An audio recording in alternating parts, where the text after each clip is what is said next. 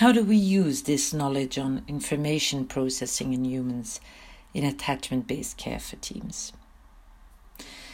Assessing and observing a young person's ability to focus or pay attention, to remember, especially autobiographical events, and being curious about their interpretations is crucial in attachment based care for teams. And yes, it also is when meeting parents. When parents, for example, are oblivious to the fact that their teenage daughter visited a therapist for over three years, paying for her sessions out of her pocket money, they were not paying attention, were they? You can ask what their attention was focused on more. When a father doesn't remember breaking his son's nose at 14 years old, out of anger over the screeching sound the fridge doors produced. He's maybe suppressing that memory out of shame or guilt.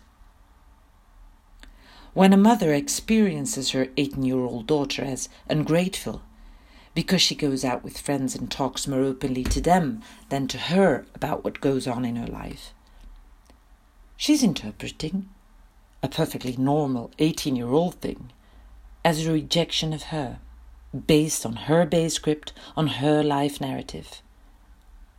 Be aware, dear colleagues, there is no real true or false when it comes to things that have happened in family lives.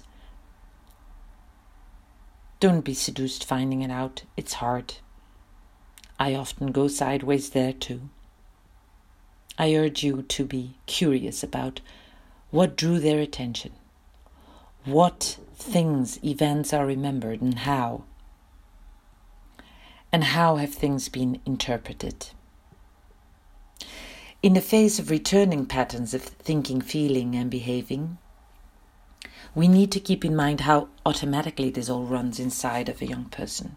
Every time you catch yourself thinking, he deliberately does it. Make a quick mental sidestep to ask yourself, how deliberate is this? How is this deliberate? Because, hey, we do it too pay attention or not enough, interpret, and remember in biased ways. Dealing with dissociative episode, episodes is challenging even for trained staff.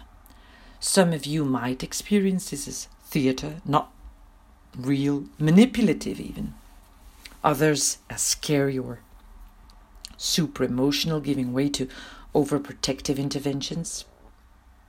In ABC for teams, we use our multidisciplinary glasses to observe, formulate hypotheses on what causes and what helps to end a dissociative episode.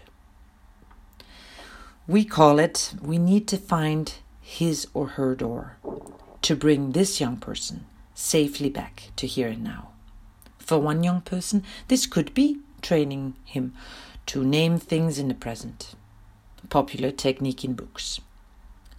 For another, this can be putting her on her feet, instructing her to step, to take a step. For another person, to instruct to lift their head step by step and end it by making eye contact, to reassess safety and safeness. For another, it can be a specific line linked to the attachment narrative. Yes, you can. To a kid that has heard a lifetime that she's unable to do this, to do that. They give you a little opening in the door to the young person again. An example to illustrate this interpretation and information processing. As an intern, on a young adult inpatient psychosis unit. I got to work with a tall, gangling young man who didn't talk much, smoked all the time, and was spending most of his time alone outside of the living group. It was hard to make contact with him. I was a young adult myself those days, and every time I crossed him in the hallway, I raised my hand, saying, Ich. For some reason, I did that During a team meeting a week later, I hear my supervisor say, I think he's going into an Indian kind of delusional episode now. He's saying ugh to everyone, raising his hand while he utters that. I realized this was probably my influence.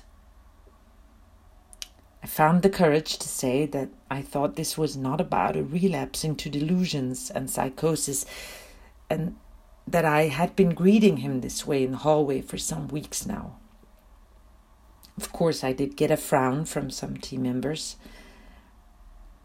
To me, this is a lesson I never forgot, even 25 years out.